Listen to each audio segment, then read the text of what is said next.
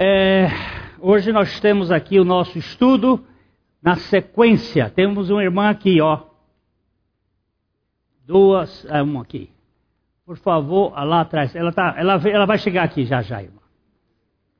É, nós estamos desde o primeiro domingo de janeiro estudando sobre oração.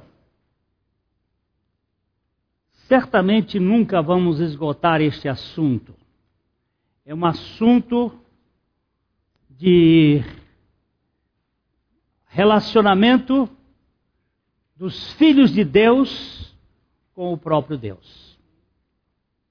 Orar é a linguagem do coração.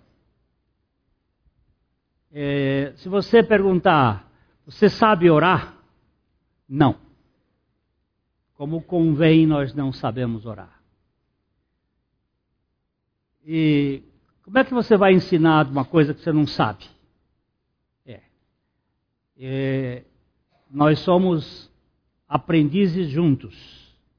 Nós somos discípulos de Jesus na escola da oração. Ninguém pode dizer, eu sei orar.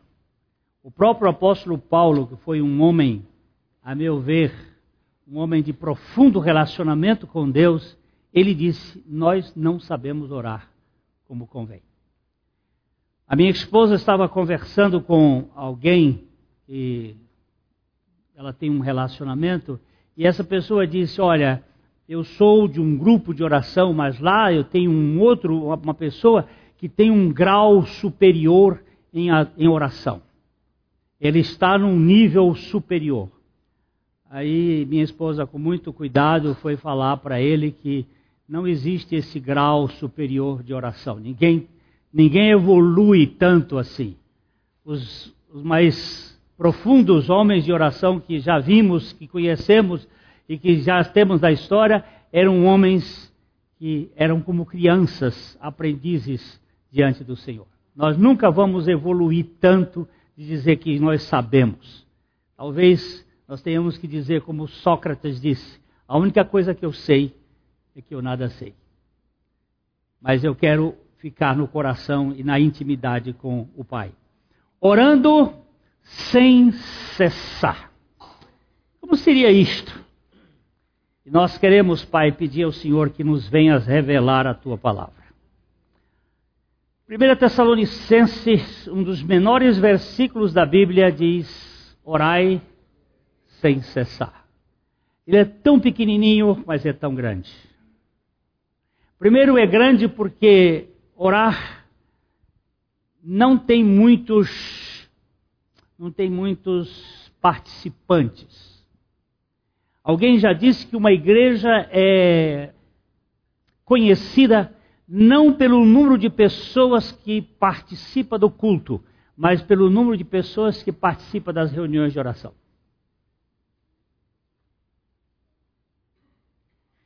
Eu estava lendo outro dia um, um autor, ele disse que era o pastor da igreja, uma igreja de mais de 7 mil membros. Ele disse: a reunião de oração não passa de 30. A minha igreja é muito pequena. É uma igreja em que as pessoas não creem em Deus. Há um tempo atrás eu recebi um, uma história de um juiz, parece que foi no estado do Ceará, que fez um despacho, porque do lado de uma igreja estavam construindo um. um tem que ter o cuidado, porque no, no, no, no e-mail vem um, uma palavra meio feia, mas é um prostíbulo. Mas não, no, lá na palavra, no, no e-mail vem mais, mais agressivo assim. Ah, e havia, a igreja começou a orar por causa desse prostíbulo, dessa boate, dessa coisa, e veio um raio e caiu sobre aquele, aquele prostíbulo e queimou tudo e, e eles entraram com uma ação contra a igreja. A dona do, do bordel entrou com uma ação contra a igreja e a igreja foi se defender na, na justiça. E o juiz deu um despacho. Aqui está um caso inusitado de um prostíbulo, de uma dona de prostíbulo que crê no poder da oração e a igreja que não crê no poder da oração, porque está dizendo que ela não tem nada a ver com aquilo. então nós temos um problema que muita gente de, de fato não crê que Deus possa agir. Eu tenho dito isto ao Senhor: Senhor, dá-me fé para eu crer no Senhor. Eu sou um incrédulo. Por tua graça e por tua misericórdia, financia-me a tua fé. Eu assisti um, assistindo um programa de televisão, ouvi um pastor dizer uma asneira que me deu vontade de ah, dizer: ah, se eu pudesse falar com este homem. Mas ele disse: se você não tem fé para que Deus faça esse milagre, peça emprestado a mim, que eu coloco a minha fé para você.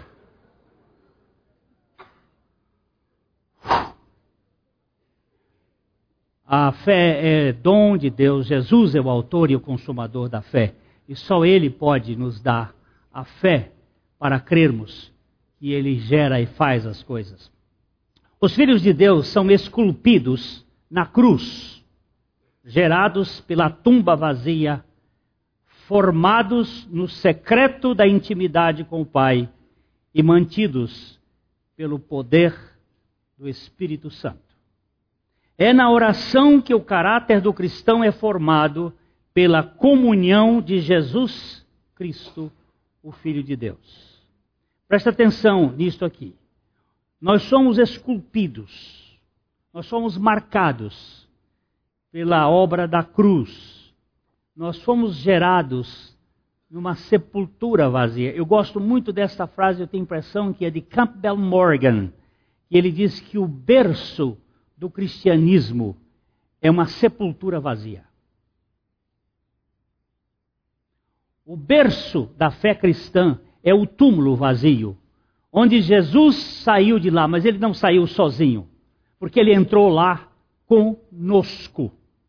Nós que fomos colocados em Jesus, fomos crucificados com Jesus, morremos com Jesus ou em Jesus, e ele, quando ressuscitou, nos deu a vida.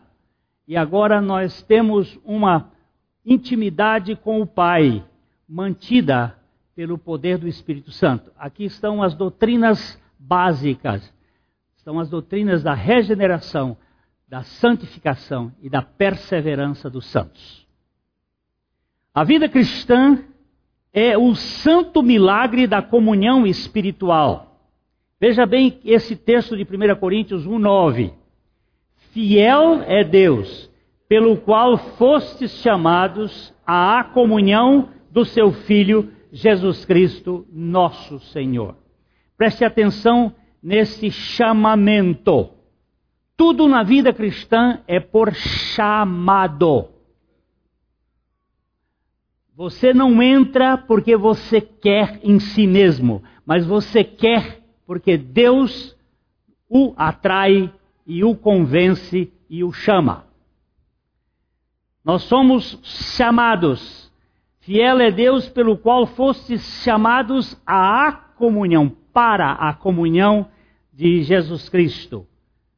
A vida espiritual se expressa naturalmente em uma comunhão secreta com Deus, comunhão intimidade secreta. O homem natural não ora, no máximo reza ou repete palavras. Oração é uma demonstração da vida espiritual no espírito vivificado é uma demonstração da vida espiritual no Espírito vivificado. Primeiro lugar, o Espírito Santo nos vivifica. Depois, ele ora por nós e nos ensina a orar na dependência dele mesmo. Por favor, preste atenção que reza e oração não são sinônimos. Reza é uma repetição mântrica é uma repetição de palavras. Oração é uma conversa. No, na quarta-feira passada eu me referi a uma missionária chamada Miss Alma, uma senhora que morou no Rio de Janeiro, quando ela acordava pela manhã, bem cedo, ela começava a primeira palavra dela como americana, Good morning, daddy. Bom dia, papai. E ali ela começava a conversar com Deus sobre todas as coisas, sobre o sono, sobre o, o trabalho, sobre isso. E escovar os dentes, estava conversando com Deus. Eu conheci quando menino um missionário também americano chamado T.C. Bagby. Este homem era um excêntrico orador. Ele orava andando. Ele ia caminhando pelos caminhos da onde ele estava e ia falando com Deus, conversando como dois amigos. Uma vez ele estava lá em Goiás, e depois de uma café da manhã, ele saiu para o pasto e começou a conversar com Deus, e de repente uma vaca Nelore, parida de novo, apareceu na frente dele, sacudindo a cabeça. E você sabe, o doutor Júlio, que é professor e é veterinário, sabe que vaca Nelore parida de novo não é coisa para se ficar na frente. E o doutor T.C. Bagby disse: Por que você está tão nervosa? Não precisa ficar nervosa, porque Deus ama também os animais. E foi passando a mão na cabeça da vaca, ela virou para ele, o dono da fazenda saiu correndo e disse: Pastor TC, sai de perto dessa vaca que ela é brava. Ele disse: Não, ela já está mansa pelo Senhor. Era um homem que falava com Deus, conversava com Deus, andava falando com Deus. Oração é isto. A vida espiritual precede a vida da oração. O peixe vive na água e o crente no ambiente da oração. É assim que o apóstolo focaliza o caminho da fé. Efésios capítulo 6, verso 18, parte A do versículo, com toda a oração e súplica, orando em todo o tempo no Espírito, orando, orando. Você pode lavar louça e orar a Deus, você pode costurar e orar a Deus, você pode dirigir o carro e estar orando, você pode orar em todo o tempo. O Dr. Shedd fez uma explicação de orar sem cessar que é muito interessante. Ele disse: é como os dormentes de uma estrada de ferro. Os dormentes é aquela parte de madeira onde estão os trilhos. Cada metragem você vai encontrar um dormente. E é como se fosse, pudéssemos dizer, nós estamos numa viagem, mas assuntos para oração são contínuos. Enquanto você dirige carro, passa diante de um lugar onde você vê uma cena e você pode dizer, Senhor, manifesta a tua graça ali, aqui e acolá. Aleluia por o que eu estou vendo. Bendito seja, nós podemos orar. Não é simplesmente só entrar no quarto ou só aqui. Nós podemos estar orando enquanto andamos. Sem uma vida de oração não haverá crescimento espiritual. Não estou falando de momentos de oração ou estas orações antes das refeições. É o orar sem cessar que se refere o apóstolo Paulo. Mas como pode ser isto? Como pode alguém que tem o que fazer o tempo todo orar sem cessar? Isso não parece impossível. Como é que você que trabalha no comércio, que é vendedor, pode orar sem cessar? Pode. Pode. Entre um freguês e outro, entre um trabalho e outro. Entre qualquer momento você pode, Senhor, o Espírito levar a você interceder por uma coisa, por uma causa, por outra. Como pode ser isso? O Espírito Santo move a gente a fazer. Sem dúvida. Como uma mãe pode amar o seu filho o tempo todo? Será que ela, por um só instante, para de amá-lo se estiver cozinhando ou arrumando a casa? E como é que nós respiramos cerca de 17 vezes a cada minuto sem perceber? Agora você vai perceber daqui para frente se você está respirando. Mas a gente respira e não nota. E você não para de respirar.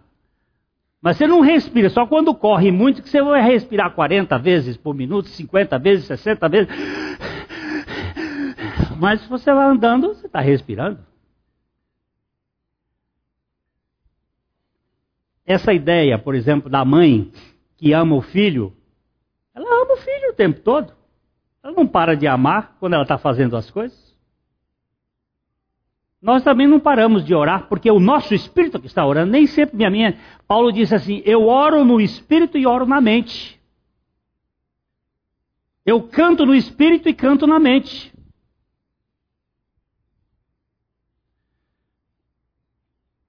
Os movimentos naturais são feitos naturalmente. Nós piscamos os olhos todo o tempo, de modo natural. A oração também é um movimento espiritual que os filhos de Abba fazem naturalmente em seu modo de ser espiritual. Orar é normal na vida do espírito. Quando menino também lá no Barbacena do Piauí, lá em Corrente, eu conheci uma senhora chamada Rosalie Appleby. Hoje eu só estou falando de missionários. Esta mulher foi uma das dos esteios de um avivamento que aconteceu aqui no Brasil, uma certa época do, da nossa história. E ela tinha um espírito de oração. E às vezes estava em casa lá com minha mãe conversando, e eu me lembro disto, quando Dona Rosalie fazia assim, ela se desligava.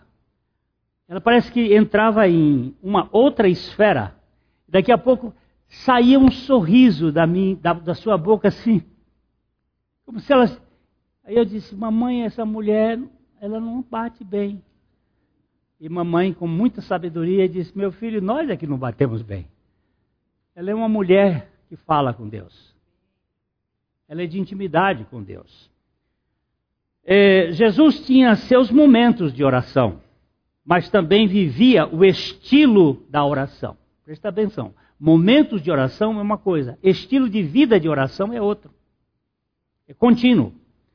Ao orar sem cessar em seu espírito. É uma vida de intimidade do espírito humano com o espírito de Deus que produz um estado de comunhão permanente no âmbito espiritual. Todos nós precisamos de momentos de oração, como de um estado de oração.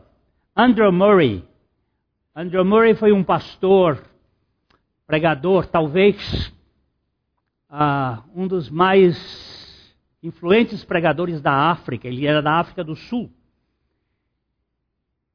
Ele e John Wesley são os únicos pregadores no mundo que têm estátua equestre. Estátua montada a cavalos. Porque estátuas de gente montada a cavalo ou é rei, ou é imperador, ou é, é ditador, hein? Ou é general de, de polpa. Mas os dois no mundo que têm uma estátua a cavalo são John Wesley e Andrew Murray. Só para vocês terem uma noção. John Wesley deu a volta à Terra montado a cavalo dez vezes. 400 mil quilômetros montado a cavalo pregando o evangelho. Ele pregava montado a cavalo. Ele chegava, fazia do cavalo dele o púlpito. O povo se reunia e ele pregava de cima do cavalo. Isso é a Inglaterra de 1700.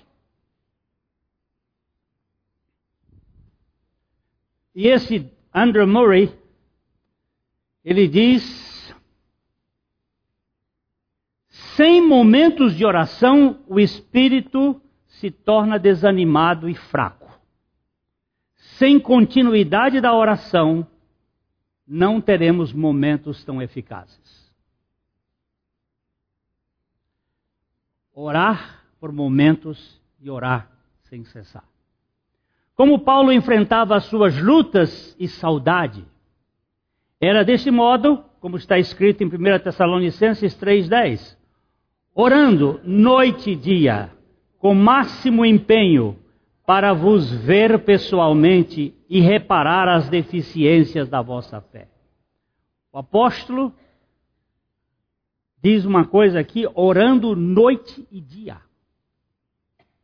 É que ele estava o tempo todo pensando, não, é que o seu espírito estava todo o tempo, o tempo intercedendo em linguagem espiritual. Uma vez me senti culpado porque dormi enquanto orava de joelhos. Você imagina uma pessoa de joelho dormir? Como pode pegar no sono numa posição tão desconfortável para se dormir? Como se pode cochilar e perder a consciência da presença do onipotente Deus? É uma falta de respeito total. Eu me senti muito mal quando eu acordei e vi e já tinham se passado alguns minutos e eu estava dormindo de joelhos. Os discípulos de Jesus também dormiram enquanto oravam com ele. E neste ponto, ele mostrou que o espírito pode até estar pronto, mas a carne é fraca. A questão é, a meu ver, a complexidade da alma versus a simplicidade do espírito. É, uma coisa que me ajudou nesse momento de culpa depois foi ver um teólogo católico falando de uma maneira muito sábia. É, quando ele viu uma criança que foi brincar com os pais, com o pai, lá no parque em Nova York, no Central Park, e eles brincaram muito tempo. A criança correu e subiu naqueles brinquedos. E depois a criança cansou e quer ir para casa. E o pai pegou a criança no colo e os dois começaram a andar e de repente a criança dormiu. E Brennan Manning diz assim: quando é que ele perdeu a comunhão com o pai? Ele estava dormindo no colo do pai. Ele pode perder a comunhão com o pai? aquilo me deu muita sensação de que, mesmo quando eu estou dormindo, o pai que não cochila, nem dormita, me carrega no seu colo e eu estou na intimidade dele. Quando os discípulos de Jesus dormiram, Jesus não os criticou porque dormisse. Ele pediu para que eles vigiassem. É, Existem na oração elementos que envolvem a terceira dimensão e elementos de uma dimensão espiritual que eu não sei explicar.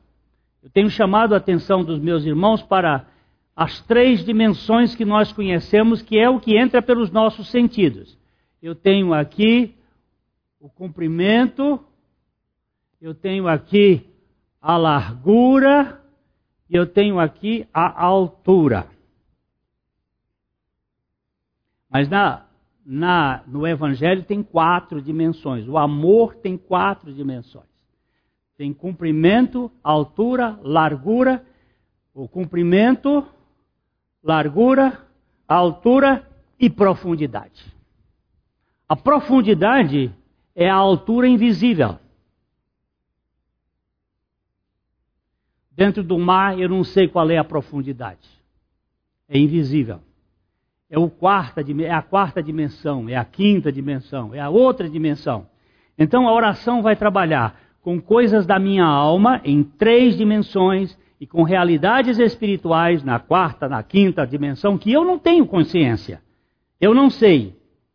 E é, Jesus existe na oração elementos que envolvem a terceira dimensão e elementos que envolvem uma dimensão espiritual. Por um lado, eu falo com palavras racionais. Por outro lado, há gemidos inexprimíveis, espirituais inexprimíveis. Tanto a alma como o espírito estão envolvidos no bojo da oração. E muitas vezes nós ficamos perplexos com este envolvimento. Eu vou, vou só pegar uma pinçar aqui. Existe aqui no Rafael o corpo. O corpo. O corpo é físico, é o soma. O soma é físico. Se eu apertar aqui, ó, eu dei um apertãozinho aqui e ele deu. O que essa reação física gerou foi na sua alma um sentimento que ele deu uma reação. Mas na vida do homem nascido de novo, do homem espiritual, existe uma outra reação espiritual. O espírito foi vivificado. O espírito está numa dimensão que eu não sei. Isso pode gerar nele uh, um sentimento de alma de mágoa, de rancor, porque eu machuquei. Ou se ele for dirigido pelo espírito, ele vai não vai ter essa reação é, de ressentimento ou alguma coisa assim. Porque a vida espiritual é que comanda a alma. O homem natural não tem esse comando da alma.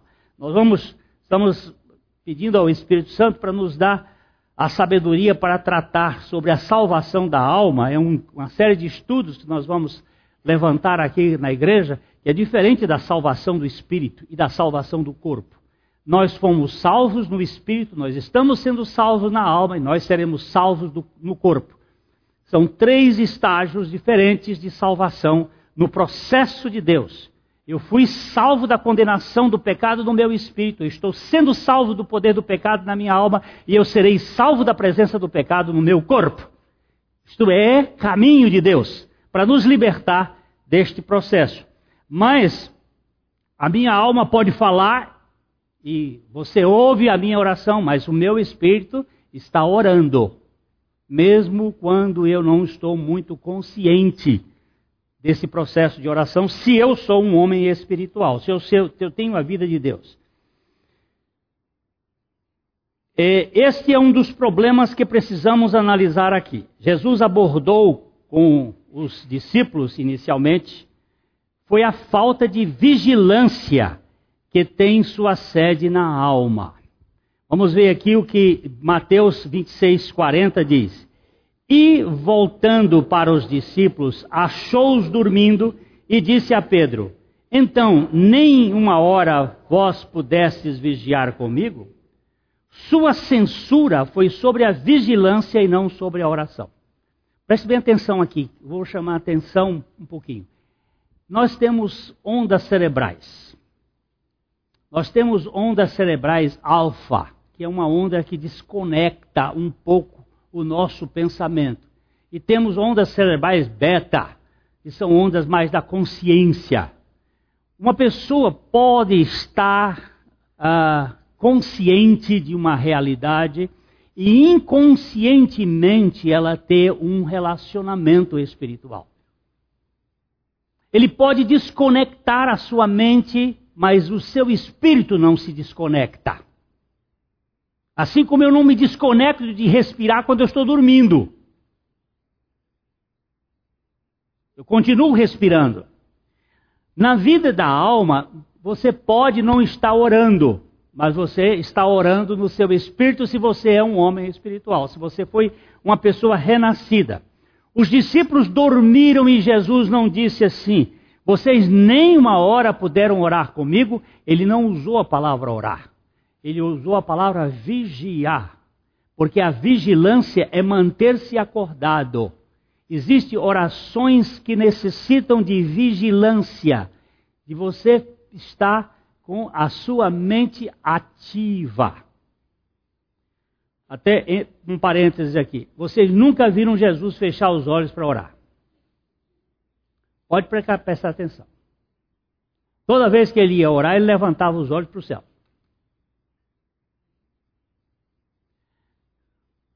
É só curiosidade. Daí para frente você vai pesquisar. A seguir, Jesus fala aos caros sonolentos: Vigiai, ah, viu? Para que não entreis em tentação. O espírito, na verdade, está pronto, mas a carne é fraca. E, nesse, nesse, estudo sobre é, a salvação da alma, nós vamos trabalhar muito a palavra carne. Porque existem duas palavras no grego para carne e uma palavra para corpo. O corpo é o soma, a carne é o sarx, pode ser visto do carnal, sarkikos ou sarkinos. Mas nós não vamos mexer nisso aqui agora, só vou jogar aqui para você também pesquisar e não viver pela cabeça dos outros.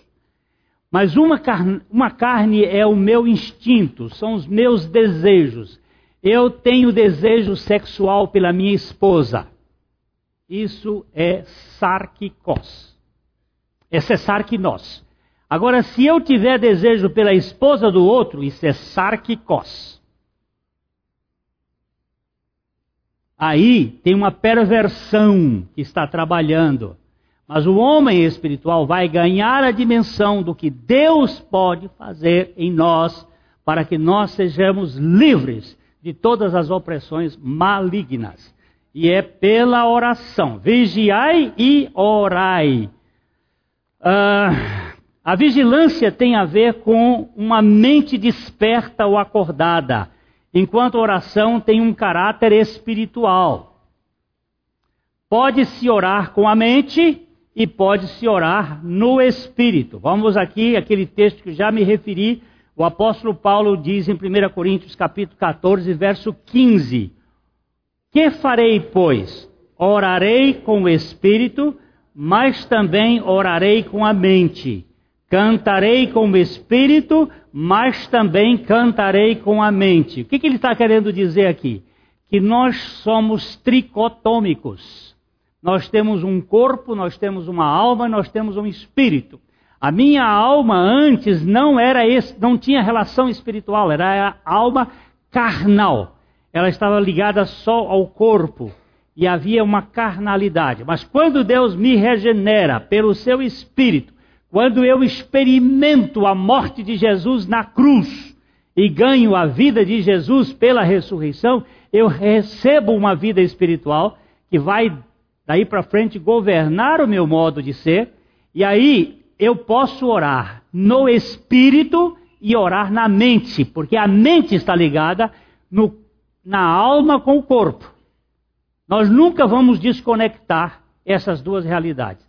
A nova criatura não é desprovida de psique. Ela tem alma, mas essa alma agora está sob o governo do Espírito Santo através do nosso Espírito. Deus é Espírito. Vamos repetir muito isso. Deus é Espírito. Ele não se comunica com alma, ele se comunica com Espírito. Linguagem de Deus é espiritual, comunicando espiritualmente com o espírito do homem regenerado. O homem natural não ora. Ele não tem expressão de vida de oração, porque vida de oração é vida espiritual. Uh, no verso anterior, o apóstolo fala de uma realidade espiritual que transcende a nossa capacidade racional de entendimento. No versículo 14 de, ah, de 1 Coríntios 14, ele diz: Porque se eu orar em outra língua, o meu espírito ora de fato, mas a minha mente fica infrutífera. Ele está falando aqui de língua espiritual. Ele não está falando aqui de língua grega, latina, é, hebraica, aramaica, em outra língua, numa língua espiritual. Quer queiramos, quer não queiramos entender isto, isto existe, isso é uma realidade espiritual que Deus opera espiritualmente. Porque ele diz que a minha mente, porque eu oro em outra língua, meu espírito ora de fato, mas a minha mente fica infrutífera. Não tem nenhuma comunicação. Parece que se trata de uma linguagem espiritual que sugere os limites da compreensão, que supera os limites da compreensão da alma. Assim, na oração há sempre um mover da alma e do espírito. O espírito, porém, parece que nunca perde o controle espiritual. Uma vez que o ser humano foi vivificado e foi pelo Espírito de Deus, esse espírito vivificado não sai jamais da esfera espiritual. Não tem jeito. Eu fui vivificado, ganhei a vida eterna. A vida eterna não se perde, porque se ela é vida eterna, como é que o eterno vai ser perdido? Nós estávamos enfrentando um problema aqui porque a salvação podia ser perdida. Como é que você perde uma coisa que Deus lhe deu e os dons e a vocação de Deus são irrevogáveis? Mas o crente pode entristecer o Espírito Santo? Pode. O crente pode é, parar de crescer na sua vida espiritual? Pode. Mas aquele que começou a boa obra em vós pode continuar operando até a perfeição em Cristo Jesus? Pode. A salvação depende de você ou depende do que Deus fez? E agora você, pelo que Deus fez, você pode atrasar ou aumentar o processo, mas Deus, que começou a boa obra, ele vai te pegar. Eu vou lhe fazer uma pergunta bem simples. Alexandre, você tem quantos filhos? Dois. É, eles são seu filho mesmo? Você tem certeza? Posso fazer o DNA? Quando é que eles vão perder de ser, deixar de ser seus filhos? Nunca. E se eles se tornarem desobedientes e, e filhos problemáticos, eles deixam de ser seu filho? Não. E o seu amor para com eles? Como é que fica? Está vendo? Isso é questão de paternidade. Você pode ficar triste com eles, não é? Pode. Mas eles podem extinguir o seu amor para com eles? Não. Para de besteira, gente. Como é que Deus faz um filho e depois aborta? Onde é que você já viu isto? Isso é o humanismo da igreja de Laodiceia.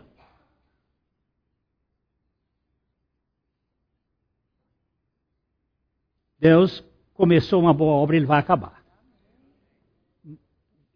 Eu tenho, eu tenho pena, muitas vezes, de certas pessoas, porque eles, eles são muito resistentes.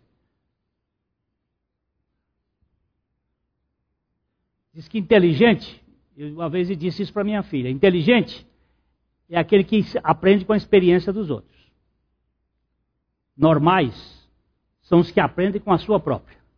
Os burros Nunca aprende. Mas Deus não tem filho burro. Ele bota ele, ele bota ele no caminho, nem que seja escanchado. Depois você vai procurar o que é escanchado. Ora, se minha oração é uma realidade espiritual, o sono até pode tirar a minha consciência do que eu estou orando mas não pode me retirar do colo do meu Pai Celestial. Da mesma maneira que a criança que dorme no colo da mãe não perde a relação com a sua mãe, com a mãe e a mãe com ela. Quem ora no Espírito não se desconecta da comunhão com o Pai. Pode ter certeza. Está orando. Orar sem cessar é orar no Espírito regenerado pelo Espírito de Deus. Romanos 8, 26. Pois o nosso Espírito semelhantemente nos assiste em nossa fraqueza, porque não sabemos orar como convém, mas o mesmo Espírito intercede sobremaneira por nós com gemidos inexprimíveis. Não o nosso Espírito, como eu li, pois o Espírito, o Espírito de Deus, semelhantemente nos assiste em nossa fraqueza. Porque não sabemos orar como convém. Nós não sabemos orar como convém em nosso homem exterior, entretanto, em nossa fraqueza, somos acudidos pelo Espírito Santo a orar espiritualmente com gemidos inexprimíveis em nosso espírito vivificado pelo próprio Espírito Santo no homem interior, o, o homem interior. Ah, many, many years ago, eu estava em São Paulo num congresso de pastores, tendo uma luta espiritual fora de série naquele momento, com resistências, guerras e contusões para todo lado. Depois do almoço, eu precisei dormir um pouco. E enquanto eu dormia, o meu espírito saiu em intercessão. Houve um reboliço. Eu percebia, não era sonho, não era sonho, era uma realidade espiritual que via o espírito lutando em intercessão por aquele momento, por aquela reunião. No final, houve um quebrantamento. Até hoje, esta semana, um daqueles pastores me convidou para ir é, pregar lá na sua cidade de Recife. Foi um dia de muito quebrantamento. Porque espiritualmente, você continua orando, mesmo você dormindo.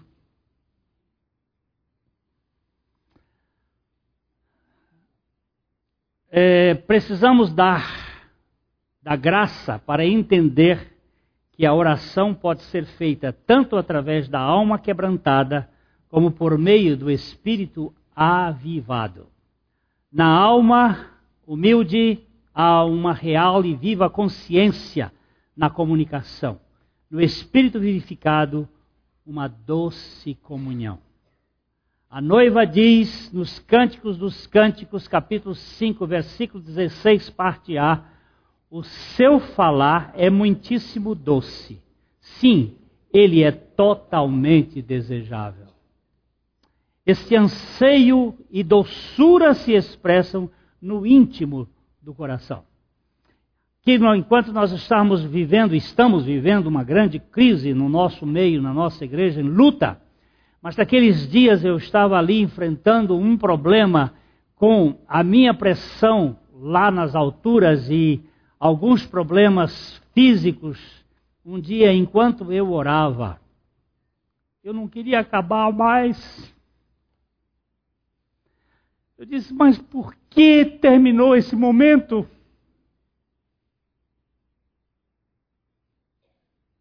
Foi tão precioso ficar ali quieto, o meu espírito orando ao Senhor, e havia uma doçura havia uma intimidade. Eu disse, mas por que, que isso acabou? Por que não continuou? Eu queria ir para o céu. Porque aquilo era um preâmbulo. Era o, o hall da entrada da presença de Deus. O Espírito orando. Senhor, ensina-nos a orar. Sim, orar. É isso que precisamos ser ensinados. E embora em seu início a oração seja tão simples que uma criança fraca possa orar, ela é ao mesmo tempo a atividade mais elevada e mais santa que alguém pode acender. Você já viu uma criança orando? Tem algumas crianças que oram, umas coisas assim tão inusitadas tem aquele caso clássico, lá no Nordeste, três anos de seca. O pastor convidou ah, os irmãos para estarem orando. A igreja ia se reunir à tarde para pedir a Deus chuva, porque não vinha chuva.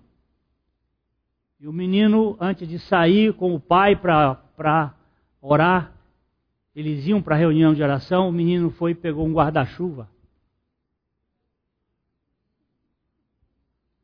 E o pai diz: Meu filho, por que esse guarda-chuva você não está vendo o sol?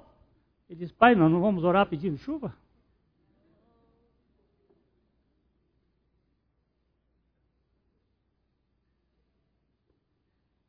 A história conta que eles foram e voltaram molhados, mas o menino estava debaixo do guarda-chuva. Espera aí, gente. Que brincadeira é essa de oração? Que história é essa? É desencargo de consciência? É dizer que eu estou orando porque eu vou orar? Essa comunhão com o invisível e o Santíssimo nos torna acessíveis ao poder do Todo-Poderoso colocado à nossa disposição no Espírito. Aqui encontra-se a própria essência da vida.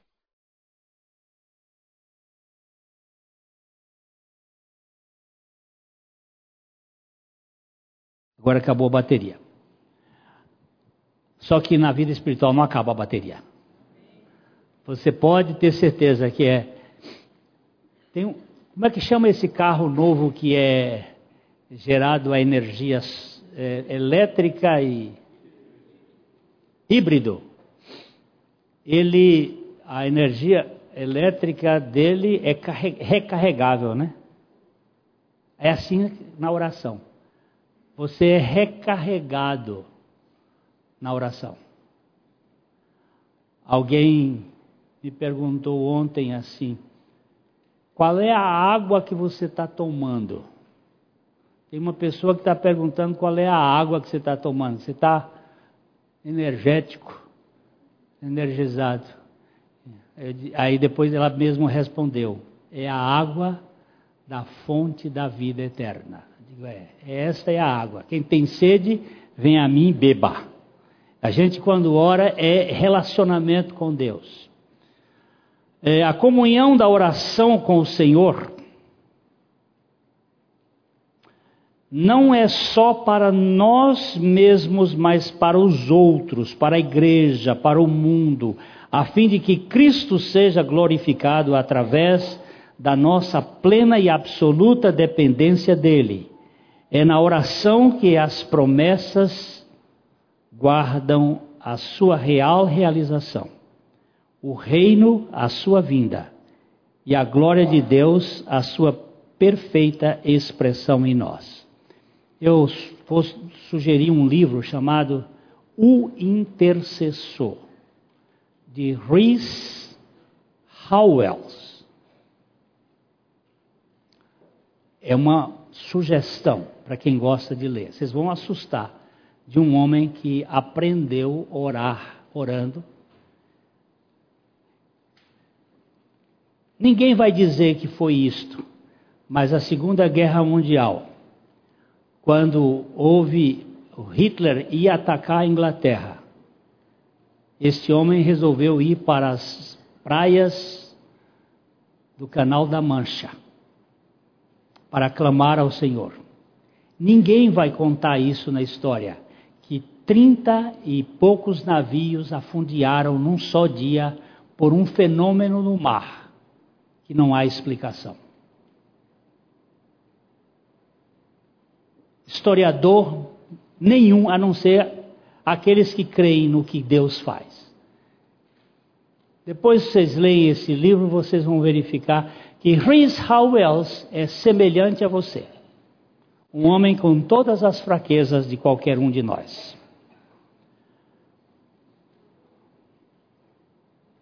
Orar sem cessar é possível, mesmo que a nossa alma esteja bloqueada pelo sono ou por uma outra atividade, o nosso espírito estará livre e desimpedido de se comunicar e comungar com o Santo Espírito de Deus.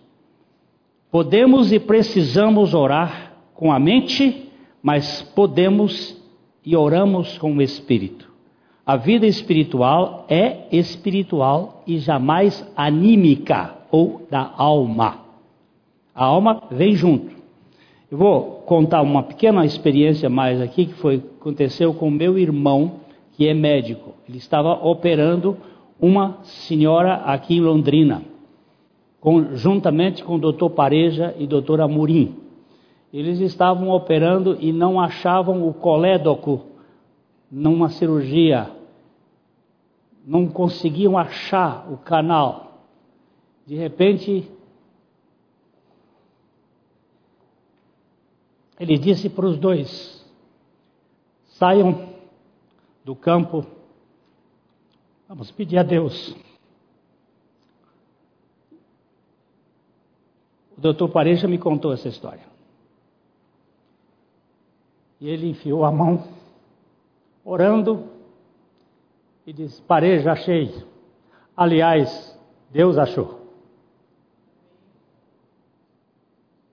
Você é médico, você pode estar fazendo uma cirurgia, de repente dá um problema. Eu tenho o meu irmão que aqui também fazendo uma cirurgia.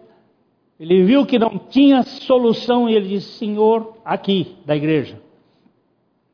E o Senhor lhe deu orientação como fazer. Você é motorista, você é advogado, Deus é o Deus dos detalhes. Vou contar mais uma historinha, que essas histórias ajudam. É, o autor do livro Aprenda a Viver como Filho de, de Rei, Haroldo Hill. Ele é um dos, ele foi o homem, o engenheiro que inventou o motor a propulsão a jato. Aos 49 anos, bêbado, totalmente dominado pelos vícios, Jesus entrou na vida dele. E ele teve que montar um, estou contando aqui assim rapidinho, ele teve, foi chamado para montar uma usina nuclear com a sua equipe. E depois que montaram a usina nuclear, foram botar a usina para funcionar e o negócio não funcionou. A equipe se junta e se reúne para ver os, todos os cálculos, porque uma usina nuclear, se ela explode, vai para o brejo toda a vizinhança. Lembre-se de Chernobyl. E aí, todo mundo fez cálculos, recalcularam duas semanas o projeto para ser apresentado, tornaram a, a verificar tudo certo. Aí ele vem, manda todo mundo sair a uma distância de 16 milhas do local. E ele vai, entra no banheiro, ajoelha-se e diz: Jesus, o Senhor é mais do que engenheiro, o Senhor é o Criador de tudo. Enquanto ele orava, o Espírito do Senhor trouxe à sua mente um campo de pressão e disse: Este campo está com mais pressão do que deveria. Aí ele chamou os técnicos por telefone, os técnicos vieram e disse: Vamos tirar essa pressão que está sobre este campo magnético aqui. Eles disseram: Você é louco, se nós tirarmos, a, vai explodir. Ele disse: Não, pode, pode tirar. Ele disse: Nós não vamos tirar. Ele disse: Então me tragam as chaves aqui. E os técnicos foram embora. Ele destravou tirou a pressão, ligou e ela está funcionando até hoje. Quem ensinou para ele aquilo? Ele diz assim: quem ensinou é aquele que sabe todas as coisas. O salmista diz nesta paráfrase do Salmo 25, 14: A amizade de Deus é para os seus íntimos e verdadeiros adoradores são a estes que o Senhor confia os seus segredos. As orações de maior intimidade são as do recôndito do ser interior. É no silêncio da alma e no pulsar do espírito que se processam as revelações mais preciosas. Andrew Murray, aquele que nós citamos há pouco, disse: a morte de Cristo nos trouxe a um lugar de intercessão constante, pois a nossa morte com Ele, para o pecado e para nós mesmos, liberta-nos das preocupações da própria vida e nos leva à qualidade de intercessores, isto é, aqueles que podem levar vida e bênção de Deus para os outros. Aqui está o milagre que nos torna intercessores que oram sem cessar a nossa morte e ressurreição com Cristo. Amém. Livraria PIB Londrina. A Livraria PIB Londrina procura selecionar cuidadosamente seus títulos e autores, a fim de oferecer um conteúdo alinhado com o Evangelho de Jesus Cristo. Bíblias, livros de teologia, filosofia, devocionais, literatura infantil, biografias, comentários bíblicos e muito mais. Dispomos também de um acervo de CDs e DVDs das mais de 5 mil mensagens ministradas na primeira igreja batista em Londrina. Visite a livraria PIB Londrina e conheça ainda mais. Livraria PIB Londrina, de segunda a sexta, das 13h30 às 18 horas endereço na Avenida Paraná, 76A, próximo ao Calçadão, bem no centro de Londrina. Ligue para 3372-8921 e acesse o site www.livrariapiblondrina.com.br.